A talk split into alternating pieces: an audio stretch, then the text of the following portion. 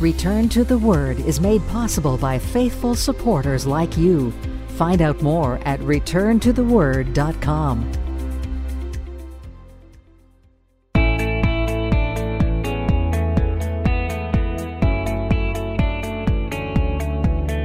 Welcome to the broadcast ministry of Return to the Word with Pastor Mark Fontecchio, advancing the message of God's amazing grace through the teaching of God's Word. And now, here is pastor and author Mark Fontecchio. United States of America once had an emperor. Now, that may shock some of you, but it's true. This is according to the confused mind of Joshua A. Norton. Now, Norton, he lived in San Francisco. This was way back. This was during the gold rush days in the 1800s, and he was kind of an interesting guy. He was a colorful character. When speculation in the rice markets brought him to financial ruin, something happened in his mind. You ever see someone like that where just something shifts, something happened in his mind? And he declared himself Emperor of the United States. Now, it might have started just as a practical joke. He might have been doing it for that reason. It might have been the result of a clouded mind. It's hard to know. However, it started, Norton's pretending soon grew into a delusion and it kept kind of growing and growing and growing. In 1859, he published a proclamation that he was emperor according to an act of the California legislature. And then he, he got into the, the bit a little bit and he, he got himself a costume. See? He stuck a plume in his hat and he found a cape and he marched the streets in his colorful costume. He even got a sword out and walked around with a sword. You could do that back then. Well, the citizens of San Francisco were more amused by him than anything, so they just kind of played along with this. They didn't really get too threatened by his actions. And they gave him recognition to free concerts and events. They just let him in to all these different events. He was invited to openings of businesses and celebrations. They even allowed him to collect a small tax and issue his own currency. It was all done in the spirit of fun, but to Norton, this was serious business to him. People would pay for his meals as he went places. That's not a bad deal. He got the police to actually salute him as he walked through the streets. And he expanded his authority after a while. He decided the United States wasn't enough, so he expanded his authority to become the emperor of these United States and the protector of Mexico. When he died in 1880, just to give you an idea of how big of a thing this was, when he died in 1880, at least 10,000 people, some say up to 30,000 people, flooded the streets to attend his funeral. It was one of the largest funerals ever to take place in California. And he lived and died of his own delusion of importance. Now, he didn't hurt anybody, he was just a little deluded. But to most people, he brought a bit of a smile and a chuckle to those that came across him. But make no mistake about it, Joshua A. Norton was never really the emperor at all. He had insisted that he was, but if he had a confrontation with the government, we all know how that would have ended, even back then. That would have ended very quickly, and he would have been disposed of and he would have been probably put in an insane asylum for the rest of his life. But I would like you to imagine this morning something a little more serious. Something more serious. Imagine the poor soul who enters eternity convinced that life was all about them. Imagine that. That that person was the focus of the universe. See, we see a lot of people living like that today, don't we? We see a lot of people living like that. But what if that person entered into eternity like that? This is one of the startling reminders that we see in the book of Revelation. For the unbelievers, of course, judged by God in Revelation 20 at the great white throne judgment, but even for the believers in eternity, even for the, the redeemed saints of God in eternity, we're reminded in Revelation 21 that the future plan that God has for us, it's not really about us. I mean, yes, He's promised us some great things, but it's not about us. It's about His glory. It's about His honor, His purpose, His worship in eternity.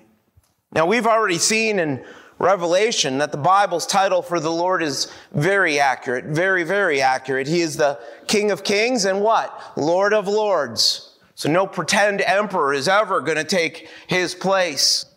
Now there was a day when Jesus looked something like an earthly king. The crowds welcomed him to Jerusalem with traditions that were only reserved back then for royalty.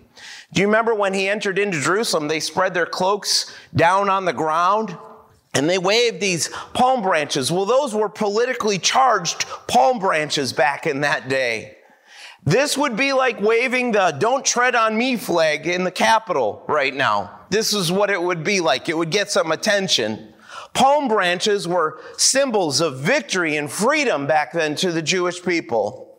It was a public declaration that they were looking to Jesus to free them from the Roman rule and reestablish the sovereign nation of Israel. Give them freedom from Rome. Same thing we're looking for today.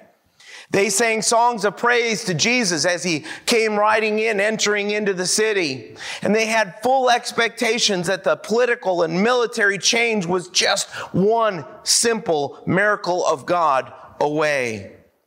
Now, as we get to the book of Revelation, that day has come. That day has come for the nation of Israel.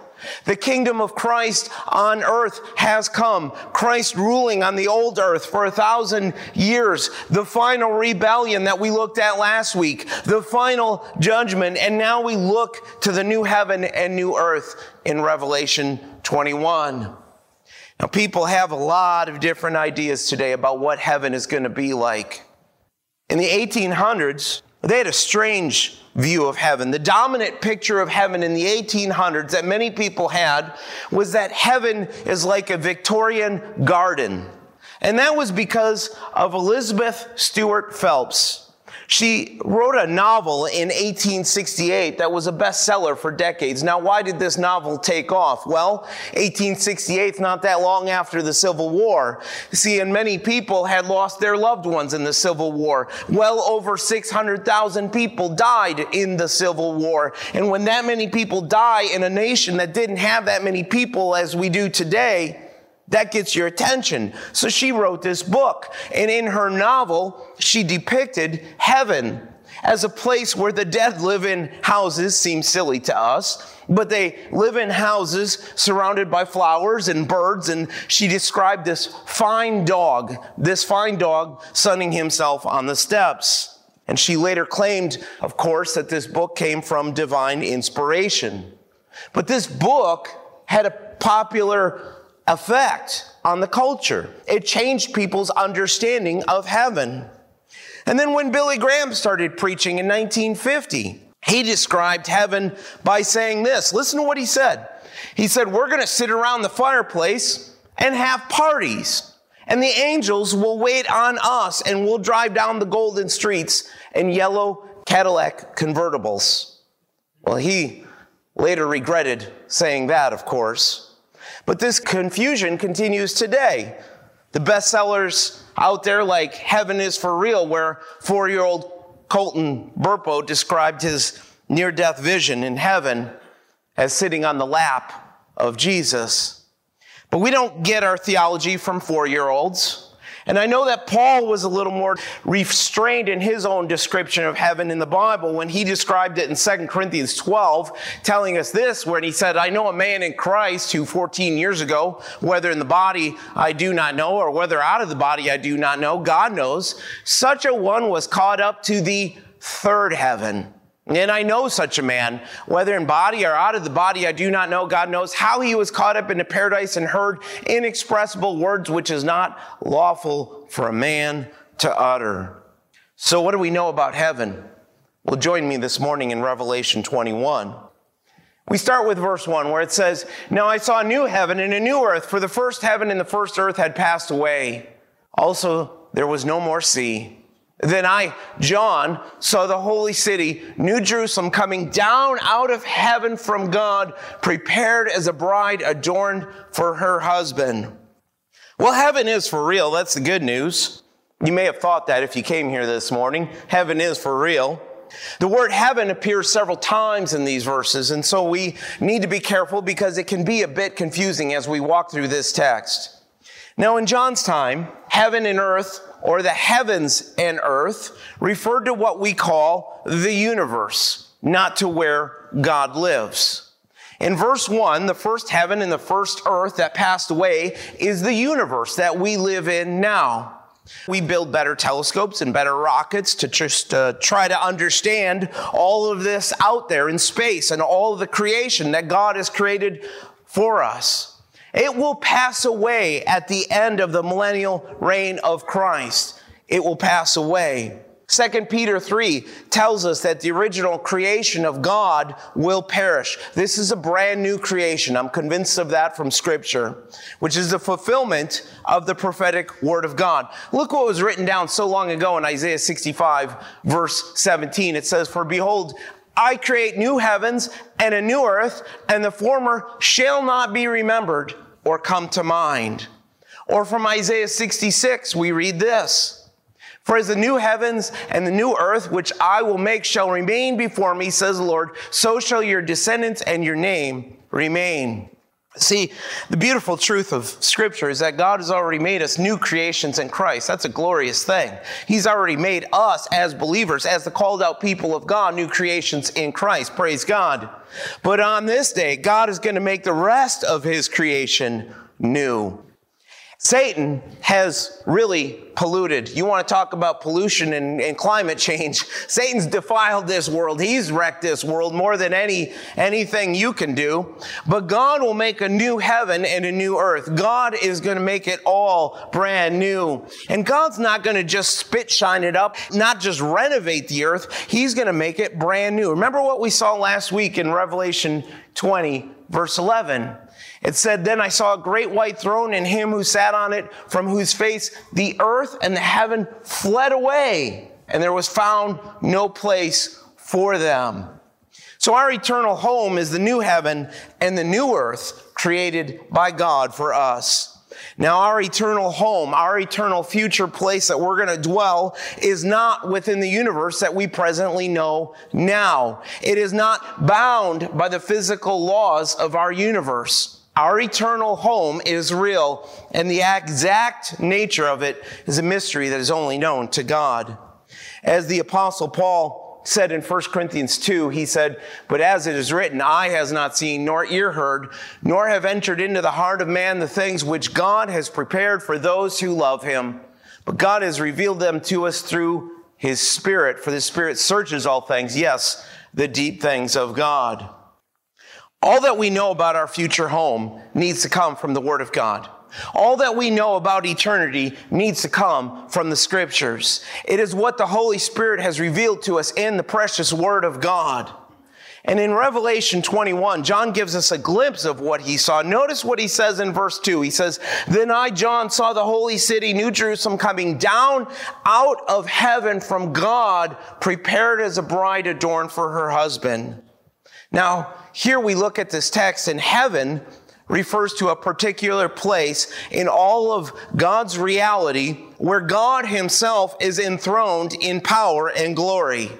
Psalm 103 verse 19 explains it to us. It says, the Lord has established his throne where? In heaven and his kingdom rules over all. See, God reigns in heaven. God is also omnipresent. Now we use that term. What does that mean? Well, it simply means that God is everywhere present. God is everywhere present. So that's an important truth for us as believers in Christ. Why do we say that? Because God is always with us. When we don't feel close to God, I don't think that's on God. I think it's on us. That's our problem. That's our sin keeping us out of fellowship as believers with God. But look at the beautiful promise that's tucked into Isaiah 57 verse 15, telling us that God is near to us when we make room for him in our lives. Isaiah 57 15 says, For thus says the high and lofty one who inhabits the eternity, whose name is holy, I dwell in the high and holy place. Watch this. With him who has a contrite and humble spirit, to revive the spirit of the humble and to revive the heart of the contrite ones. See, God is exalted. God lives forever. He is perfectly holy. But he dwells with the contrite. He dwells with the humble spirit. He dwells among them to encourage and enable them. But because God might seem far away, what did he do in the Old Testament? Well, in the Old Testament, God established Jerusalem as a holy city, a place where his presence and his reign over his people would be celebrated. Jerusalem was where God's anointed king was enthroned and where God was living and present in the temple. But now in John's vision, what do we see? We see a new heaven and a new earth with a new Jerusalem coming down out of heaven from God. God will reign from the New Jerusalem as a king. It is a holy city, prepared as a bride adorned for her husband. Now, this is a description. This is a description of the city, not meant to tell us that the New Jerusalem is the bride of Christ, the church but a description of the city, beautiful like a bride prepared for marriage to her husband.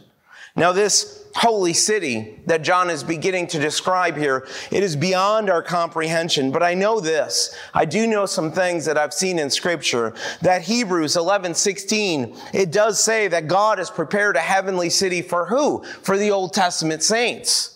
I also know that the Old Testament saints of God, the saints of Israel, were often described as the bride of God to Yahweh. Not the bride of Christ, bride of God to Yahweh. And in the New Testament, the bride of Christ is who? The church. The church is the bride of Christ. The bride of the Messiah is the church. Now, this new city is the future home to all of God's people, Old Testament and New Testament saints, because the name of a city often stands for the people who make up that city. The bride is the people of God, and the seat of their abode is the New Jerusalem. The new heaven and the new earth is the future hope of all who know and love the Lord Jesus Christ. That's your future home right there. The most important thing about this city is that God is there and he dwells there among his people. John described this city in terms of a bride adorned for her husband, pure, radiant, elegant, and stunning. Every beautiful thing that is in this world right now, it comes from one of two places. Every beautiful thing in this world is either a memory of paradise at creation or is looking ahead to the world to come in the new creation. That's it.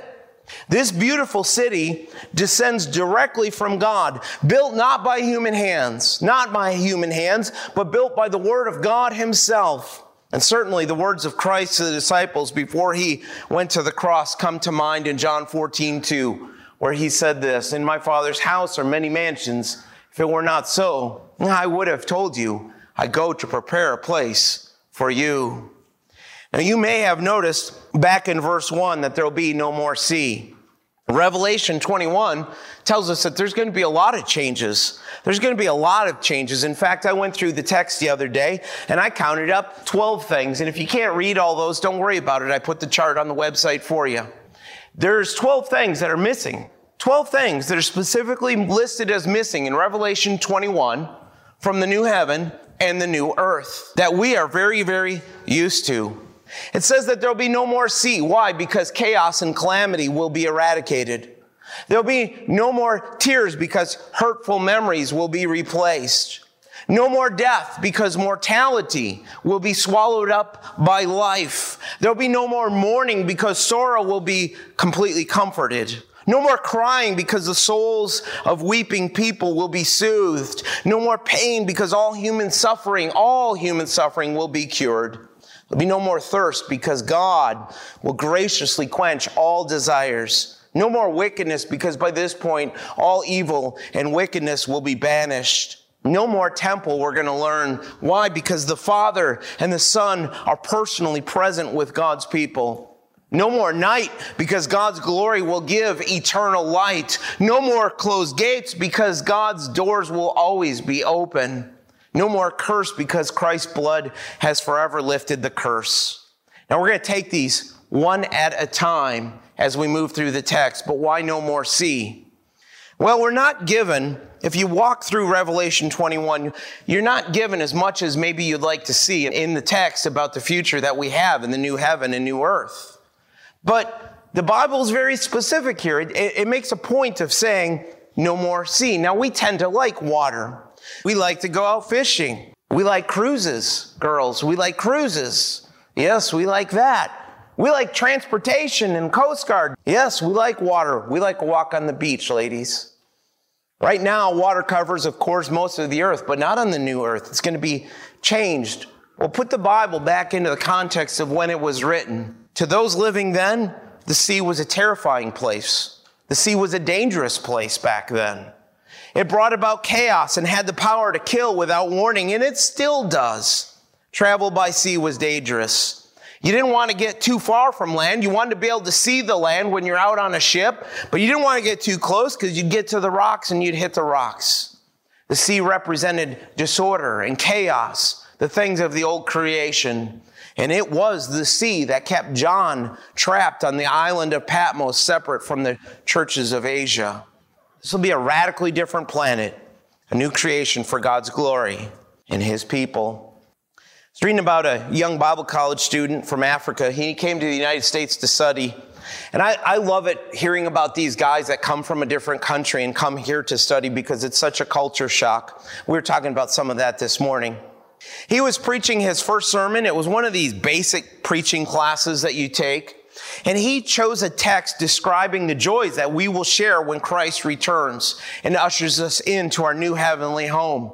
And listen to what this young man named Lawrence said. He said, I've been in the United States for several months now. I've seen the great wealth that is here. I've seen the fine homes. I've seen the cars. I've seen the clothes. I've listened to many sermons in many churches here, but I have yet to hear one sermon about heaven.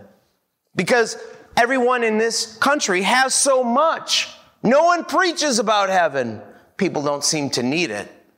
In my country, he said, most people have very little. So we preach on heaven all the time. We know how much we need it. And I think he's got something there. He absolutely does. And I would say this, that our wealth that we have today in this country, in this room, our wealth makes us poor, spiritually poor. The way we live enslaves us. The way we're living enslaves us. It enslaves us to a system that is completely designed to take us further and further away from God, the God that we love. Our future in Christ is an afterthought. Many of us don't live like we belong to that future now. We will spend the rest of our lives in the kingdom of Christ. And man, it should be the steady passion of our souls. It should be the steady passion of our minds. Now, John continues in verse 3. Watch what he says. He says, I heard a loud voice from heaven saying, Behold, the tabernacle of God is with men, and he will dwell with them, and they shall be his people. God himself will be with them and be their God, and God will wipe away every tear from their eyes. There shall be no more death, nor sorrow, nor crying. There shall be no more pain, for the former things have passed away. The dwelling place of God, the place that we as the righteous of God belong to dwell in the future is the New Jerusalem, not a city built by hands. But right now, it is where God is in the invisible heavens. But one day this city will descend down to the new earth. Then and only then can the words be said, Behold, the tabernacle of God will be with men, and he will dwell with them, and they shall be his people. This is, amazingly enough, the city that Abraham himself looked for, isn't it? The words of Hebrews 11:10 come to mind. It says in Hebrews 11:10 that Abraham waited for the city which has foundations, whose builder and maker is God. Now this city is right now in heaven. It's above.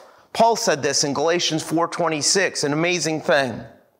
And what John is describing right now in Revelation, this will be a, a, permanent state. This is the eternal state. Christ's kingdom starts at the second coming of Christ. The first part of it is the millennium. It's not a separate kingdom. People say that all the time. It's not. Don't call it the millennial kingdom. That's a mistake a lot of the old commentators made. They made that mistake and it's kind of gotten stuck in the church. One kingdom of Christ. He's going to usher in one kingdom kingdom and it's going to be having different aspects. The millennial aspect of the kingdom, then comes the eternal state, the new heaven and the new earth. God's presence among his people will be permanent. Glory to God. It's going to last forever, forever. And then verse 4 tells us that the presence of God on earth brings a number of changes. Wickedness cannot dwell in God's presence. I can't wait for that. I can't wait. All traces of evil will be gone. They'll be eradicated. Anything associated with the old earth will have passed away, never to return. And because of the abiding presence of God, it will not even be possible for death, mourning, crying, or pain to make an appearance. They're going to be gone forever. We'll be untouched by the troubles of life. That's great. For all eternity, in this future home God is preparing for us now, we won't have the troubles we have now. It is the eternal state when there'll be no more tears. Now, these, I want you to be careful because there's a lot of misunderstanding about these tears. These are not going to be tears of repentance that God is going to wipe away. In other words, this is not God wiping away tears because we're sitting in heaven weeping and weeping and weeping over and over against our sin. If you are a child of God by faith, your sins are already positionally taken care of once for all. They're done. They're, they're taken care of, wiped away. These are tears that were caused because of life in the old creation. In other words, the hurts, the loss of those who were never reconciled to God by faith. This is after believers are judged, given rewards and a loss of rewards. It highlights the compassion and love of God. There will be no sorrow, no death, no pain, no tears. It's the final reversal of the curse of sin. And these things will be gone forever. Glory to God, never to return. Think of this. There'll be no funerals. No more funerals. No more graves. Don't spend too much money on that grave marker because you're not going to need it. It's going to burn. And if you belong to Christ, you're not going to need it neither because you'll be with Christ, right? In your new glorified body long, long before this. There'll be no more broken homes, no more broken families, no more broken hearts. But if you have in your mind a concept of heaven where we just go into this unconscious state and float around in the clouds, you're missing it. You should recognize that the eternal state of believers in scripture, it gives us a picture of life. There's life there. There's a city there. There's definitely life there with God and his people. It's a glorious future and I look forward to it with all my heart. I cannot wait. Have you ever thought about your biggest regret in life? I mean, everybody's got some regrets. Have you ever thought about your biggest regret in life? Most people, when they talk about their biggest regret, they include one important word in it. Students from Strayer University set up a chalkboard on the sidewalk by one of the squares in New York City for just one day. Just one day. At the top of the board was written, write your biggest regret. They provided colored chalk and they set up a video camera to sit there and watch people as they wrote on this board. And the chalkboard attracted quite a few people that were walking by, and it was soon overflowing with all sorts of words that were written with regrets from wounds of the heart. And it said things like this burning bridges, never speaking up, not being a good husband, should have spent more time with my family, staying in my comfort zone, not saying I love you not making the most of every day, not being a better friend. And as the board filled up with so many different stories, they noticed that almost all of these regrets had one thing in common. Do you see it? They nearly all had the word not in them. They were about opportunities not taken. They were about words not spoken. They were about dreams never pursued. But then they gave these same people an eraser and wrote clean slate at the top of the chalkboard. And as she erased her regret, one young woman had tears in her eyes as she said this, I feel hopeful. It means that there's possibilities. And that's really the message of Revelation 21 for the child of God. Feel hopeful. Because of the finished work of Christ on the cross, we have a clean slate. Amen. We have a clean slate in Jesus Christ. Our sins and our regrets are washed away in Jesus Christ. That's a beautiful thing. Share that message of hope. Share that message of comfort. Tell others about the new life in Christ that we have. Because people that you meet every day in this world carry a weight of regrets that's something fierce hidden below the surface of their lives. Everybody's faking it out there. They all have their own pains. They all have their own regrets. They all have their own hurts. People need to hear about the freedom that we have in Jesus Christ. And then start living like you belong to Christ. Start living like you belong to a future kingdom that is glorious. Each day should be a day of hope because there's a time coming when we're going to be with our God for all eternity and there's no more death and there's no more sorrow and there's no more tears and no more pain. And all the sorrow and sadness of life will be gone in a place that is filled with the glory of God. So know, Christian, that whatever you are going through right now in your life, it does not have the last word. God has written the final chapter of history. And so verse 5 tells us, then he who sat on the throne said, Behold, I make all things new. And he said to me, Write, for these words are true and faithful. And he said to me, It is done. I am the Alpha and the Omega, the beginning and the end. I will give of the fountain of water of life freely to him who thirsts. Now look at these words in verse 5. These words ought to give you some hope. Behold, I make all things new. John leaves the subject of the New Jerusalem to record these words from God. There's an interesting text in Paul's letter to the church of Corinth. Paul was skipping stones and just kind of touching on just the surface of many, many important truths about the end times. But I want you to notice what he says in 1 Corinthians 15. See, Paul talks about the rapture of the church.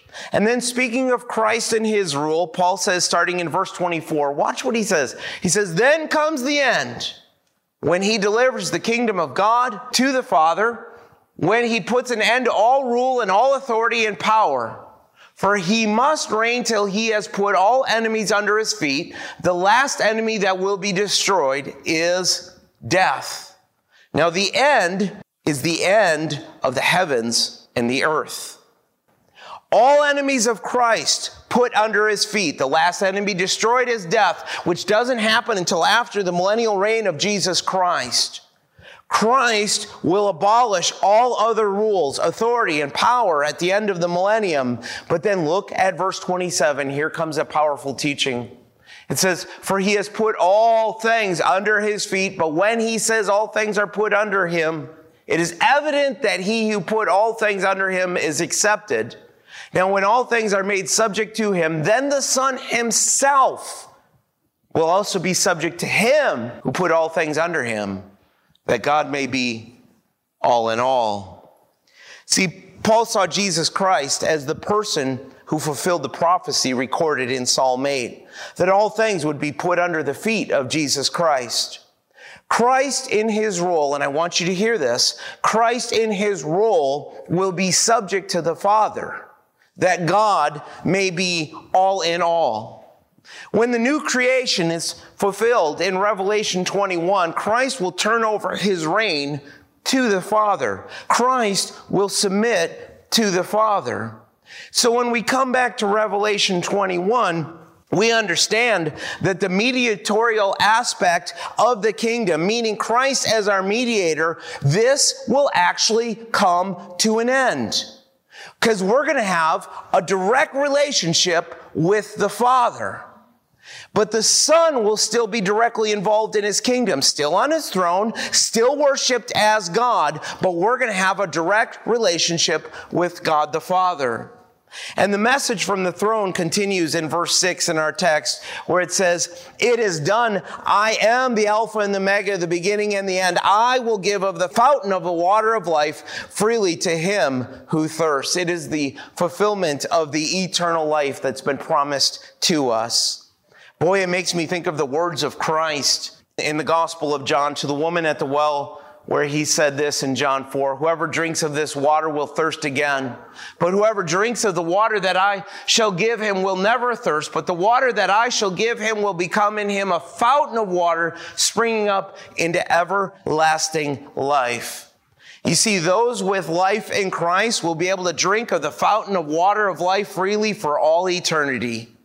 This is not about physical thirst in Revelation. And it, just as it was not about physical thirst in John chapter 4, it's about spiritual thirst. That only in Christ we can find the satisfaction of the soul. That's why when we're searching throughout all of life looking for answers, you're only going to find it in Jesus Christ. You're only going to find it in Christ. So quit looking to the world. You're not going to find it there. You're only going to find the satisfaction of the soul so richly and freely given to us through the gospel of Jesus Christ. That beautiful, beautiful gospel message. Revelation is describing the completion of the new creation. This is why God says from the throne, It's done. It's done. Because He is the Alpha. He is the Omega, the first and last letters of the Greek alphabet, because God is the beginning and the end. And then look at the beautiful promise in verse 7. He who overcomes shall inherit all things, and I will be his God, and he shall be my son. But the cowardly, the unbelieving, the abominable, the murderers, the sexually immoral, sorcerers, idolaters, and all liars shall have their part in the lake which burns with fire and brimstone, which is the second death. Verse 7 is a promise to the people of God that we're going to inherit all things. We will inherit all that God has promised. 1 John 5 says that those who believe that Jesus is the Son of God are the overcomers. He will be our God for all of eternity. And we are identified as sons, meaning we are identified as rightful heirs of God forever. But there is a strong warning here in verse 8, a very, very strong warning to those who live with unbelief, to the lost, the cowardly, the unbelieving. Those people are identified by their actions because why? They're still dead in their sins. They're still dead. They don't have the identity that we have in Christ. So, therefore, they are seen by God in position as still dead in their sin. The immoral, murderous idolaters that they are, their future secured. It's, it's just as secure as ours. It's in the lake of fire and brimstone. This is the second death, eternal separation from God. I'd like you to meet Anson Hoy. At the age of three, young Anson was diagnosed with glycogen storage disease. Some of these diseases I've never even heard of. It's pretty rare. Basically means his body can't break down or store sugars. He has to be fed frequently all throughout the day, drinking just raw cornstarch. Doesn't sound that great. At nighttime, the feedings are through a pump that's hooked into a tube that has been surgically implanted into his stomach. At age five, he experienced developmental delays that doctors feared were connected to autism. And at that point in life, he couldn't speak sentences with more than three syllables. Three syllables. He couldn't do that. And he became a target, of course, for the kids at school. And no wonder that Anson often asked at that time, why did God put me here? But Anson discovered with time that he had an amazing gift, an amazing gift. He said this, while everyone else was busy talking, I listened and I listened to all the sounds around me. His listening skills helped him develop another gift, absolute perfect pitch. Anson discovered that he could memorize and then master complex piano pieces like Mozart's concerto in D minor. And he could do it with astounding speed and accuracy and proficiency. And as he's grown, even though he's got a difficult life, he's won a number of awards. He's performed in Carnegie Hall and he's played around the world in Europe and Asia. He's played in more than 20 countries. He's, he's developed into quite the musician. But here's what I like about this young man his trials and his gifts They have led him to declare his deep faith in the living God. Listen to his words. They're glorious. He says this, and I quote I can't decide for myself many things that God has already planned, but I can still choose to work on my dream because I still have workable hands and a body to do it. I believe every life is unique and special. Each has its own mission and purpose. Anson then discovered that he had a tumor in his liver, which led to a liver transplant, but he still, he still looks to God's faithfulness.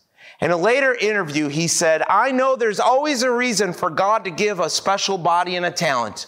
My dream, he says, is to be a tool for God. How good is that? So in the end, he says, I can hand in a beautiful report to my Lord in heaven with honor.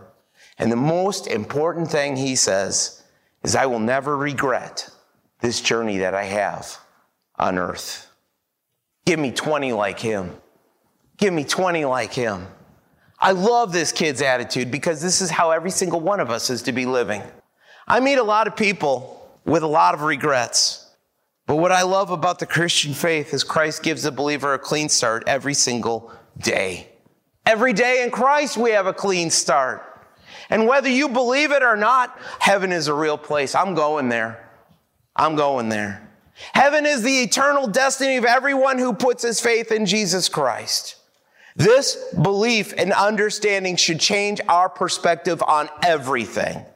It should change our perspective on how we live, on suffering. Didn't Paul say in 2 Corinthians 4:17, he said, "For our light affliction, which is but for a moment, is working for us a far more exceeding and eternal weight of glory." And again, over in Romans 8:18, 8, he said, "For I consider that the sufferings of this present time are not worthy to be compared with the glory which shall be revealed in us." See, our belief in a future with Christ should make us take another look at our priorities. It should. This is why Christ said in Matthew 6 20, but lay up for yourselves treasures where? In heaven, where neither moth nor rust destroys and where the thieves do not break in and steal. How we spend our money is a reflection of the heart. Some of you are living like you're packing for heaven, trying to take all your toys with you. Good luck with that. Christ is after, yeah, your wallet because he wants what's behind that wallet. He wants your heart. He wants your minds. He wants your thoughts. He wants your walk with him of faith. 1 Peter 2:11, you think Peter was motivated about this subject? He said, "Beloved, I beg you, as sojourners and pilgrims, abstain from fleshly lusts which war against the soul." And again in Colossians 3:2, Paul says this, Set your mind on things above, not on the things on the earth. See, the Bible doesn't tell me everything about my future with God, but it tells me enough to, to know that it's something to look forward to. And that's what I need. It's something to live for now. And I believe this. I believe my home is in heaven and my part in the coming kingdom of Christ on earth is secure. And it gives me every motivation to live by faith as a child of God now in the Son of God. God has given me enough information in His Word to have hope. I don't need to know more than what He's revealed. But I do need to do this, and so do you. I need to let this hope transform me. I need to let this hope transform my walk. 1 John 3 2, it teaches, Beloved, now we are children of God, and it has not yet been revealed what we shall be, but we know that when he is revealed, we shall be like him, for we shall see him as he is. Then look at the very next verse. Here's the reason we study about our future with Christ. It's right here. And everyone who has this hope in him purifies himself, just as he is pure. Knowing about our future promised to those who trust Christ is meant to have a purifying effect on our lives. See, knowledge of the promises of God plus the hope, plus the hope it gives us now in the present, it's meant to increase our purity in Jesus Christ. Just as the coming of the new heaven and new earth will annihilate the impurities of this corrupt and fallen world, so it is that our transforming relationship with Jesus Christ and the presence of the Holy Spirit should change our condition. It should change how we're living for Jesus Christ. I don't know why some people come to church because it doesn't ever change. It should change our condition, how we live out our faith in Christ and purify our lives. So let the word of Christ dwell in you richly. Let his grace encourage you, and let his hope comfort you. Take comfort from that hope until the day when Jesus Christ makes all things new to the praise and the glory of our Father. Amen. Return to the Word Ministries is committed to teaching the full counsel of God's Word and the gospel of Jesus Christ. For more about our ministry, please visit returntotheword.com.